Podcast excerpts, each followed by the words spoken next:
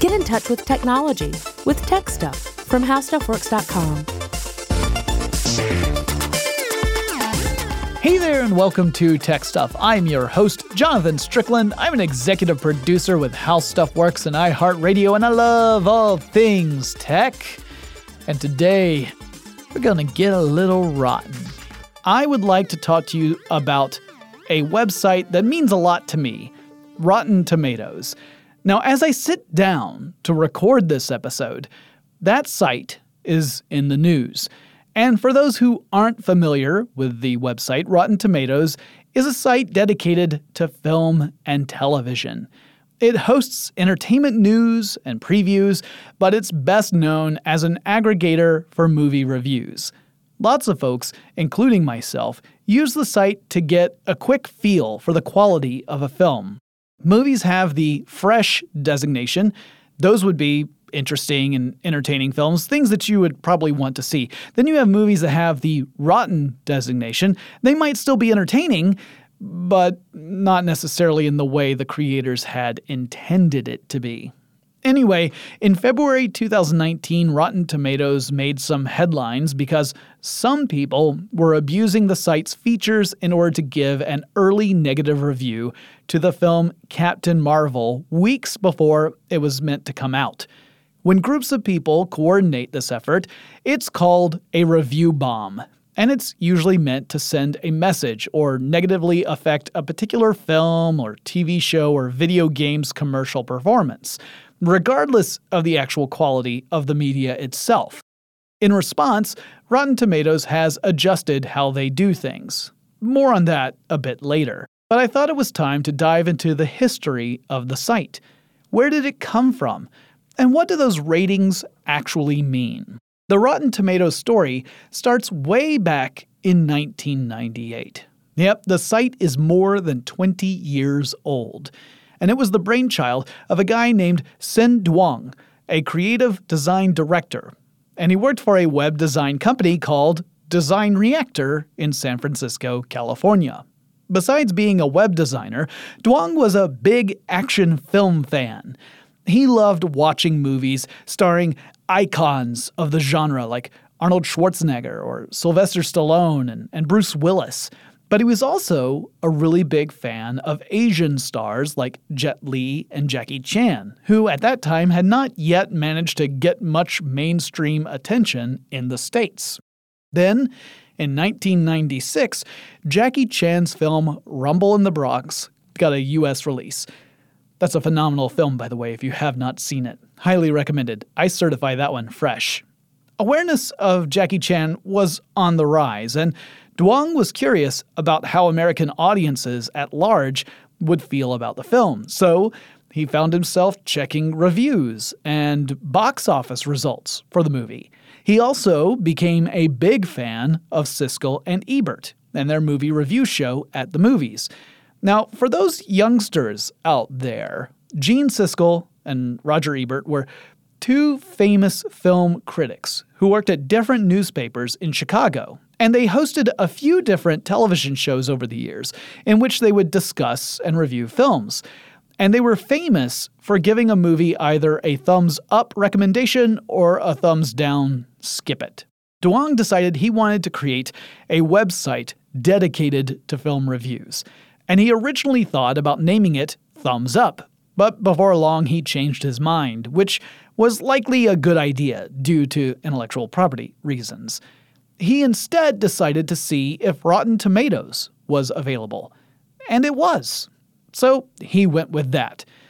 Now, according to an oral history of Rotten Tomatoes, which is hosted on the Rotten Tomatoes blog at the Rotten Tomatoes site, a film inspired Duong to use that name.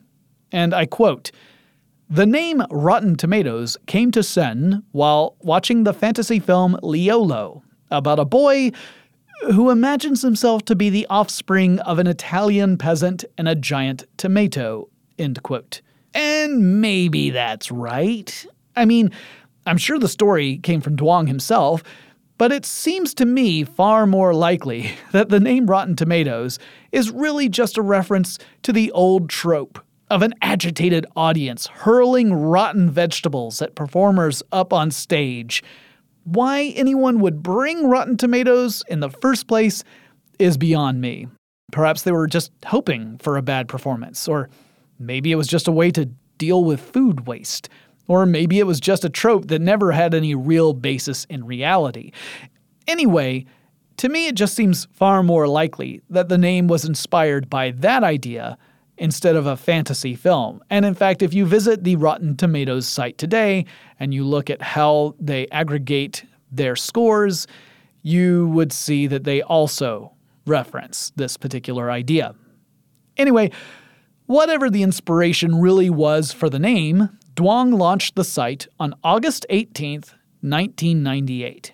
Now, the earliest snapshot I could find on the Internet Archive was for November 28, 1999. The layout at that time was pretty simple. Down the middle of the page were news items about upcoming and newly released films.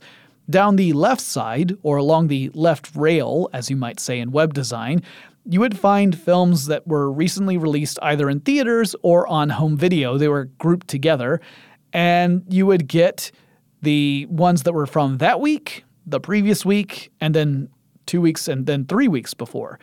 A small red dot would designate a title as having the fresh rating, the overall positive review score. The right rail had upcoming films listed both for cinemas and for home theater, and would also include trailers for upcoming films. On the bottom right rail was a breakdown of the top 10 films by box office in the United States. And I know what you're all thinking. You're thinking, Jonathan, you looked at the Rotten Tomatoes website for November 28, 1999. What was the top performing film that week? Well, that would be The World Is Not Enough, a James Bond film. The number 10 film that week was Being John Malkovich. And I would argue the film number 10 was superior to film number 1. But that's just my own opinion. Now, from the beginning, the tomato meter was an important tool. This is the rating that tells visitors if a movie has been deemed good or bad, or fresh versus rotten, though the percentage wasn't regularly shown against movie titles until a little bit later. So, how does this formula actually work? Is a film that scores 90% twice as good as a film that scores 45%? Are the films that have the dubious distinction of a 0% score truly the worst movies ever made? Well, according to the founders, the formula for the tomato meter has remained pretty much constant since the site started. It's based on the percentage of positive reviews any given film, or these days, a television show, will receive. So if you have 100 critics and half of those critics give a film a positive review and the other half trash the movie, the tomato meter score should be 50%. But it gets a bit more nuanced when you take a closer look, which we will do after this short break.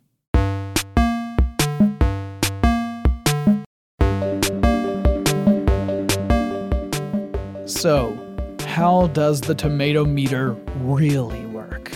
Well, the type of positive review doesn't really matter when factoring the tomato meter score.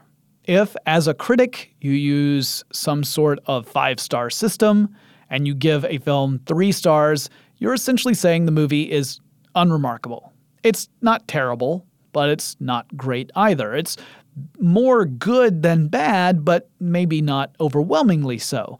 However, in the end, that counts as a positive review. In the tomato meter standing, it's either fresh or rotten. There are no degrees of freshness within a single review. It's only collectively that you look at them. So, if you see a movie and you give it a 10, and I see a movie and I give it a 7, both of those are considered positives. It doesn't matter that one is greater than the other. So, using this formula, it's actually possible for an average film that isn't particularly interesting or entertaining to receive a 100% score on Rotten Tomatoes. This doesn't mean that the film is a paragon of cinema. Instead, it means none of the critics that Rotten Tomatoes relies upon gave the film a bad review. They might have all just said, eh, it's okay. If they all said that, if every single critic said, eh, it's okay, that still counts as a 100% fresh score. Likewise, if more critics said, this movie tried hard but ultimately failed, it might end up with a 0% score. That doesn't mean it could go toe to toe with a movie like Plan 9 from Outer Space or some other famously awful film to take the title of Worst Movie Ever. The percentage only tells you about the critical consensus surrounding the film, not whether or not the response was overwhelmingly positive or mediocre or overwhelmingly negative. You just don't know without reading the actual reviews. You could have a case where there are two films that are both more or less the same quality, however you would define that term. But one of those two movies had more critics say, eh, it was alright, and the other one had more critics say, this isn't worth your time. And the tomato meter score might have you think that movie A, which gets, say, a 70% score, is somehow twice as good as movie B, which has a 35% score. But if you sat and watched both movies, you might walk away saying, they were both pretty unremarkable. They weren't terrible, but they weren't great either. That's the limitation of the tomato meter formula. It's meant to give you a quick critical snapshot of a movie, not a detailed diagnosis of the film's actual quality. So a 30% film is not necessarily worse than a 45%. You have to look at the details. I should add that Rotten Tomatoes doesn't use every single movie review site or blog as a resource. The site has criteria to select critics and their reviews to factor into the tomato meter ratings. The site also designates certain reviewers as top critics, people who have a built up history of film reviews and have received wide publication, there are also options for reviewers to upload their work directly into the tomato meter. They can give their films a score, perhaps a score out of 10, or even a letter grade, like in school, like an A, B, or C, or so on. To get a tomato meter rating, a film or television show must receive at least five reviews. If at least 60% of the reviews are positive, the reviewed content is considered fresh.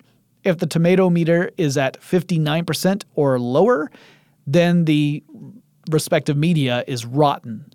In addition, if a film has at least five reviews from top critics, and at least 40 reviews if it's a film that's in limited release, or 80 reviews if it's a film in wide release, and it has a tomato meter score of 75% or higher, it is certified fresh.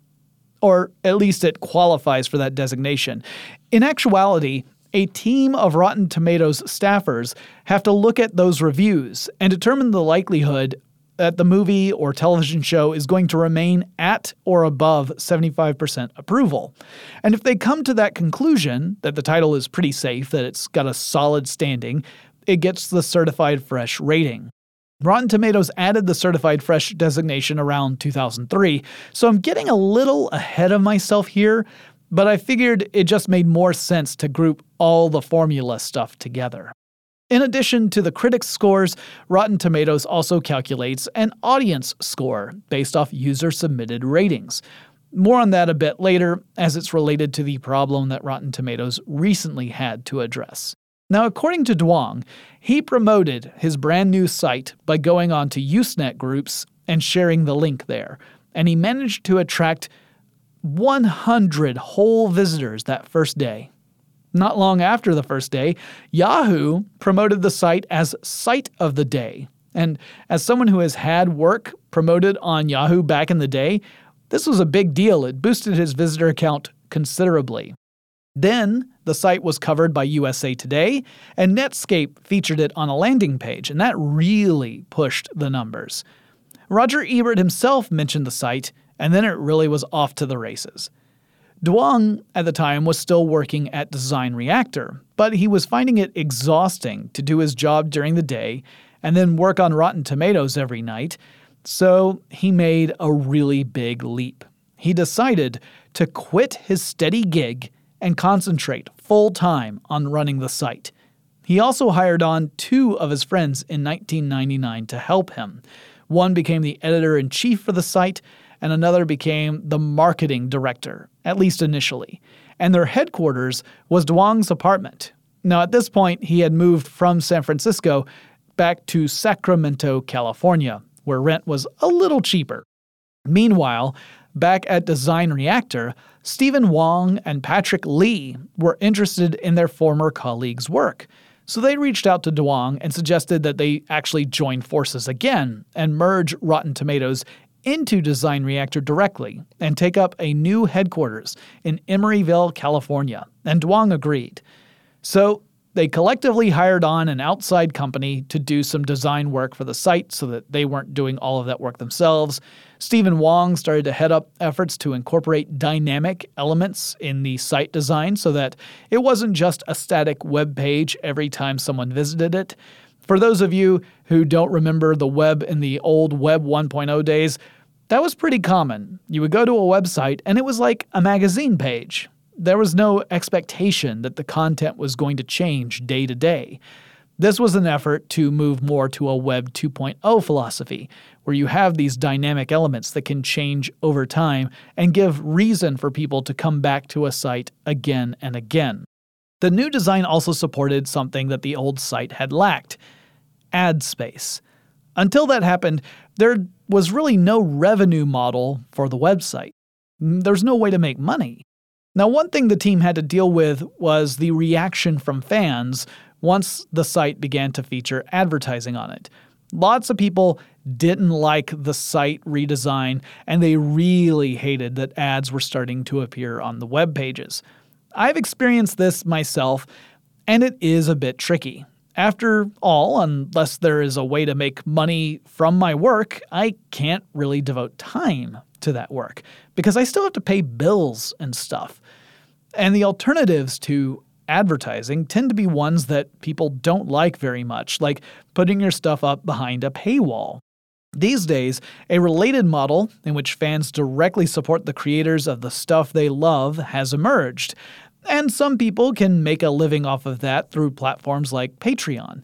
But that model doesn't work for everyone, particularly a full blown company that needs to have a more predictable revenue stream. Patrick Lee structured the company, and he began to seek out investment capital. He also took it upon himself to respond to people who were mad about the advertising that was appearing on the site. He said he found most people were much more reasonable once a human being reached out to them to acknowledge their concerns and complaints, and that it helped smooth things over. He said people who had been flaming you earlier on with terrible language would apologize to you and then have a logical and calm conversation. They just need to know that a human being was actually there to listen. Now, this was back in the pre dot com crash days. And at that time, lots of investors were eager to get in on the action. Rotten Tomatoes didn't have much trouble securing investments. Patrick Lee's initial efforts raised a million dollars in funding. At this point, the Rotten Tomatoes staff numbered about 20 people.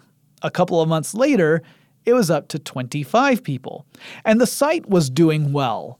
By January 2000, it was receiving a quarter of a million unique visitors per day.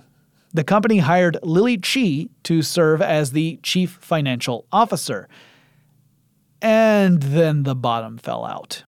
And by the bottom falling out, I don't mean that the CFO caused any problems. What I mean is the dot com crash happened. Now, I've done episodes of tech stuff about this era and about the dot com crash, and I go into it in great detail. But obviously, I don't want to do that here. I'll give a quick overview in just a moment. So, what was the dot com crash Cliff's Notes? This was when the dot com industry, the internet market, suffered a massive market crash. And there were a lot of reasons for that market crash. It's a complicated subject. One of those reasons was that you had a lot of investors pouring millions of dollars, in some cases, hundreds of millions of dollars, into various startup internet companies in a sort of virtual gold rush. Everyone was trying to stake a claim on the incredible potential of the internet. No one was really sure how it was going to pay off, but everyone was convinced it would pay off. However, many of those companies had no means of generating revenue. Some of them had no business plan at all, just an idea. Others had a business plan, but they grew so fast and they poured so much money into stuff like cool office space that they spread themselves way too thin, way too quickly, and they encountered trouble. Investors began to lose confidence, people began to pull their money out of the market, and companies were disappearing left and right. And it wasn't just the investment money that was slowing down. Ad revenue became scarce as well. Advertisers pulled back from the internet. Now they weren't sure if the money they were spending would be a sound investment. If a website were to go out of business, then no one would see your advertising. That would just be money thrown away. Rotten Tomatoes was affected like many other companies. The 25 staff members got reduced down to eight, and then down again to seven. And even those seven people saw their salaries go down by a third, and then later on, another cut, so that they were essentially making half of what they started with. Patrick Lee would reduce his own salary to nothing at all, as did Paul Lee, who at that point was the director of marketing. And Patrick Lee tried to keep the business afloat. His goal was to ride out the storm and to return to profitability in order to provide investors a return on their investment. He was determined not to fail the people who had provided the company with funding. And according to Lee, he even at one point decided to move into the Rotten Tomatoes office because his biggest expense every month was rent. So why not cut out the rent and just move into the, the company offices? He used a, a club that was in the same building and used their shower facilities, and he was known as being something of a neat freak. So he figured it wouldn't be that big a deal. Just another interesting footnote in the Rotten Tomatoes history. Well, the company was actually able to survive because largely of its investors. The funding round that raised $1 million had closed just a couple of months before the market crash. So the timing was about as good as it possibly could be with the crash right around the corner. The company was flush with cash. Rotten Tomatoes had a little bit of a safety net in the form of that money. And the investors didn't come pounding at the company's doors or demand changes in how the company was operating and just let them go about their business, which really helped them as well. The team was convinced that online was going to be the future for movie reviews, that more and more people were going to use the internet to look up review scores. They were going to transition from relying on things like the newspaper. And besides, Rotten Tomatoes would include links out to full reviews, giving moviegoers the option to read numerous critical analyses of different films in the theaters, all from a centralized location. Everyone was sure the market would eventually come around. The company just had to be able to survive until that actually happened. The small team tried to keep things light as the office was dealing with the stress of operating under these difficult circumstances. They would play video games, they held different parties. Their Halloween party was apparently something of a famous uh, annual event. And there were a lot of stories about how most of the team was pretty awful at showing up in the morning. Most people would filter in at 11 a.m. or even noon. They even tried to create a financial incentive for people to show up on time to take regular business hours. They instituted the pig, a piggy bank that people would have to contribute to whenever they showed up after 10 a.m. At the end of each month, the money in the pig would pay for a company meal. And apparently, they had some pretty nice meals because people still didn't find a way to come in during normal office hours. Though they would stay long enough to get all their work done. It wasn't that they were shirking their duties, they just weren't in the office at normal hours. The 2000 crash had a long lasting effect. Even in 2003, which is when Patrick Lee temporarily moved into the office, the company was still in a precarious position. Revenues had not been growing super fast, and the coffers were reduced a bit. Uh, the investment money was down to around half of what it had been. But the seven people on the team still believed in what they were doing, and their work was having an impact on the entertainment industry. Even though Rotten Tomatoes is an aggregator, not a company that does its own movie reviews, it was seen as a huge marketing boost if a film had a high tomato meter score. Films that hit 100% and stayed there for a while could find some pretty good box office performance. And films that had lower scores would see fewer ticket sales. So filmmakers started to develop a sort of love hate relationship with the company. And then another company would come knocking. This company was IGN Entertainment, which, as the name suggests, was an entertainment website that was founded back in 1996, and it was mostly known for video game coverage. IGN issued a press release on June 29, 2004, to announce the plan to acquire Rotten Tomatoes for a rumored $10 million, though the amount was never formally announced. If so, that $10 million represented a nice payoff for the $1 million investment that had been made back in 2000. The team that had stuck by the site, even as things were rough, were vindicated. Patrick Lee later said that the team had probably accepted an amount that was too low, but considering how hard they had worked and how challenging it was to generate revenue, they felt it was the best choice at the time. Several of the core team members would leave the company over the course of the following year. Patrick Lee and Stephen Wong left in August 2004 to create a new site called Alive Not Dead. Several former Rotten Tomatoes employees would later go to join them. Lily Chi left in 2005 to become CFO of Lithium Technologies, which had an office space in the same building as the Emeryville Rotten Tomatoes office. Senh Duong, the founder, stuck with Rotten Tomatoes a little longer, leaving in 2007. He went on to found a couple of other companies, like movieswithbutter.com. It's a movie news site where you can follow films in various stages of development, and Wopular, a news aggregation site. Really big on the aggregating there. But our story doesn't end here. We've got a bit more to tell to get up to present day. And this is a story I can really sympathize with. IGN Entertainment takes the reins at Rotten Tomatoes in the summer of 2004, and then stuff changes pretty quickly over just a few years. IGN would introduce new features to the site, including a forum in which members could discuss films and reviews. They could talk about films within their own communities, so you could go to specific location based parts of the forum. And it made the site much more interactive than before. That's another element of that Web 2.0 philosophy. Since its introduction, the site had had several redesigns, and that continued as well. Over time, the site consolidated information about the film's box office standing, the total amount of money it had earned since its release, and how long it had been in theaters, and of course, its tomato meter score. All of that got kind of consolidated into a single view. All right, now it's time to talk a little bit about some corporate maneuvers. And trust me, as someone who has been through the process of acquisitions numerous times, these things can matter a lot.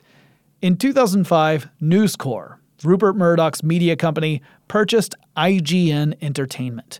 So at that point, Rotten Tomatoes had a new corporate overlord. This would be just the beginning of some pretty massive changes. And I imagine each time it happened, there was another cultural shift within the company. This always happens with mergers and acquisitions. But as I said, it was just the beginning. More after this short break.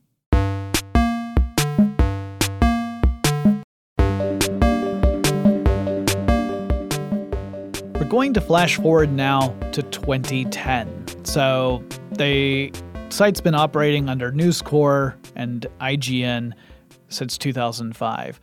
2010, the social networking site Flixster, which catered to movie fans, would swoop in and offer to buy Rotten Tomatoes from IGN and News Corp. IGN was looking to refocus on the video game industry, and so the two sides reached an undisclosed agreement, and Flixster became the new parent company for Rotten Tomatoes. We're still not done yet, though. So Rotten Tomatoes goes from independent website to part of IGN Entertainment to being under News Corp to now being under Flixster. Just a year later, in 2011, Warner Brothers Home Entertainment Group announced it would acquire Flixster, and Rotten Tomatoes would go along for the ride. The financial details of this acquisition were also undisclosed. However, contemporary reports valued Flixster at between $60 million and $90 million. So now Rotten Tomatoes has a new, new overlord. The acquisition raised some eyebrows in the online journalism community. It seemed a pretty strong candidate for a conflict of interest because Warner Brothers makes films and television programs. Owning a site for hosting reviews meant that the company would need to tread carefully to avoid charges that it was fixing the game. And honestly, it seemed like stuff was on the up and up. This became pretty darn clear when Batman vs. Superman Dawn of Justice came out. The film did not get a very good score. Currently, the score is at 27%, meaning it is designated as being well and truly rotten. Though, again, remember, that just means the number of negative reviews, it doesn't tell you how negative those reviews were. Some DC fans got angry at Rotten Tomatoes and petitioned to have it shut down, though I don't know who in the world would have done that here's the thing Batman vs. Superman was a Warner Brothers Pictures film. At the time of its release, Rotten Tomatoes was still owned in part by Warner Brothers Entertainment, so clearly there wasn't some sort of shell game going on here. Not to mention that Rotten Tomatoes is an aggregator. While the site uses its formula to determine if a film is fresh or rotten, it doesn't actually review the films itself. It's not the site's fault if movie critics don't like a film. And likewise, it's not the site's credit if critics love a film. But angry fans didn't care very much about the facts. They wanted the films they liked to get good reviews, even if those films weren't, you know, good. And this wouldn't be the last time that fans and Rotten Tomatoes would clash. Lots of foreshadowing in this episode. Also, Brett Ratner, the filmmaker and one of the financiers behind Batman vs. Superman criticized Rotten Tomatoes, calling it, quote, the worst thing that we have in today's movie culture, end quote. Now, I would argue there are far worse things in movie culture, like the rampant cases of sexual harassment, but hey, I'm not Brett Ratner. However, his real point is one I actually agree with, and that was that the Rotten Tomatoes score was being misused. It was being used as a measure of overall film quality. And as I've already said on this episode, that's not really accurate. So, while I do not agree with Mr. Ratner that Rotten Tomatoes is the worst thing in Hollywood, I do agree that a lot of people rely on Rotten Tomatoes without fully understanding it. It really just tells you if more critics thought a film was good or if they thought it was bad, not the relative goodness or badness of it. Now, maybe that's splitting hairs, but I think it's an important designation. Not long after the Batman vs. Superman debacle, Rotten Tomatoes changed hands yet again. The ticketing company Fandango acquired Flixster and Rotten Tomatoes, with Warner Brothers receiving a 30% stake in Fandango. The other 70% of the company belongs to Fandango's parent company, NBC Universal Media, which in turn is owned by Comcast. Once again, a media company owns Rotten Tomatoes. Now, like I said at the top of this episode, recently there was another audience brouhaha that brought Rotten Tomatoes back into the news. This time it was about Captain Marvel and a review bombing campaign, and a seemingly weird interpretation of what the film's star Brie Larson had said and, about press tours that she was going on. Larson had said she had noticed her press tours had her meeting with journalists who were nearly always white men. So she wanted to make sure her press tours had a greater diversity represented at them. Now, some people interpreted this to mean she did not want white men at her press tours. But Larson herself dismissed that. She said she wasn't arguing that people should be taken off the tour, that she would not meet with certain journalists because they happen to be white men. Instead, she said more people needed to be added into the tour so that there was greater representation.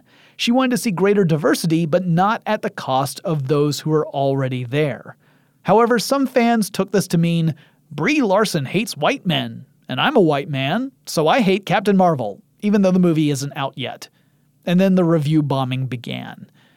Rotten Tomatoes has now decided that users will not be able to post comments on films that aren't out yet. And you might think, well, that makes sense. Why were they doing it before?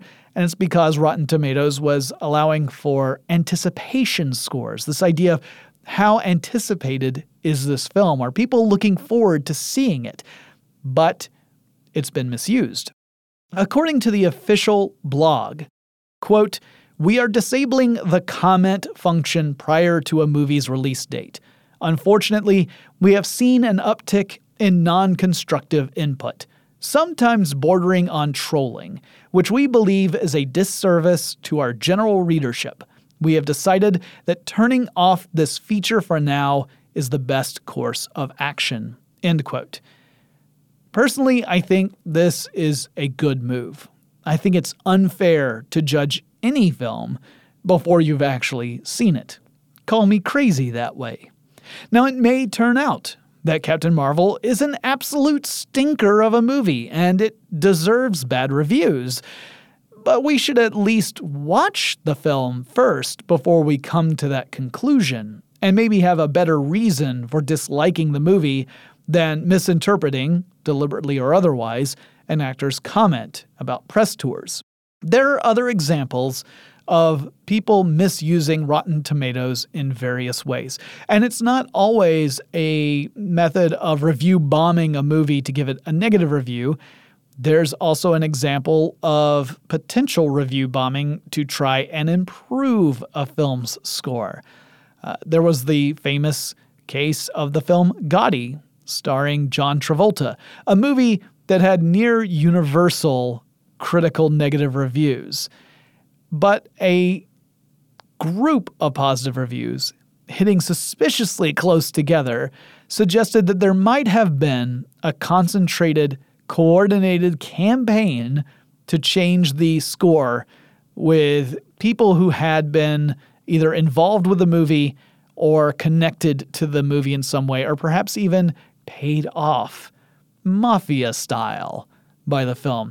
Which, if you're asking me, gets a little meta with the subject matter. And that I kind of respect, but it's still gaming the system. So it's good to see that Rotten Tomatoes is responding to that in this way.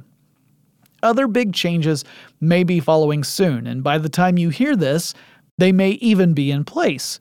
There's a rumor that pretty soon, if you wish to leave a movie review as a user, you will have to first authenticate that you purchased a ticket to that movie, presumably through Fandango. I don't know if you'll be able to leave a review if you bought your ticket through some other service. But you have to prove that you've actually seen the film, or at least bought a ticket to the film. And honestly, if people buy tickets to movies, that's what the executives really care about. Uh, it's nice if people like your movie. If you're an executive, it means that more people might go and see the film. But ultimately, the ticket sales are what matters. If I have footed the bill for a movie to be made, I'm going to be happy if a lot of people go and buy tickets to that film. Well, that wraps up this episode about Rotten Tomatoes and its history, as well as how the tomato meter works. I hope you guys have a greater understanding of what Rotten Tomatoes is and how it impacts the industry. It actually tends to have a pretty big impact these days to the point where you hear some movie executives really complain about how a score can dramatically affect the performance of a film. Personally, I think film quality dramatically impacts the performance, but I could see how a really bad or really good score could sway an audience. I've certainly skipped movies because of the low scores. If you guys have suggestions for future topics of tech stuff, hey, why not let me know about them? One way you can do so is to write me. The address for the show is techstuff at howstuffworks.com. Or you can pop on over to our website. That's techstuffpodcast.com. That's where you're going to find links to our social media presence, where we present things on social media. You will also find a link to our merchandise store. Remember, every purchase you make goes to help the show, and we greatly appreciate it. And I will talk to you again really soon.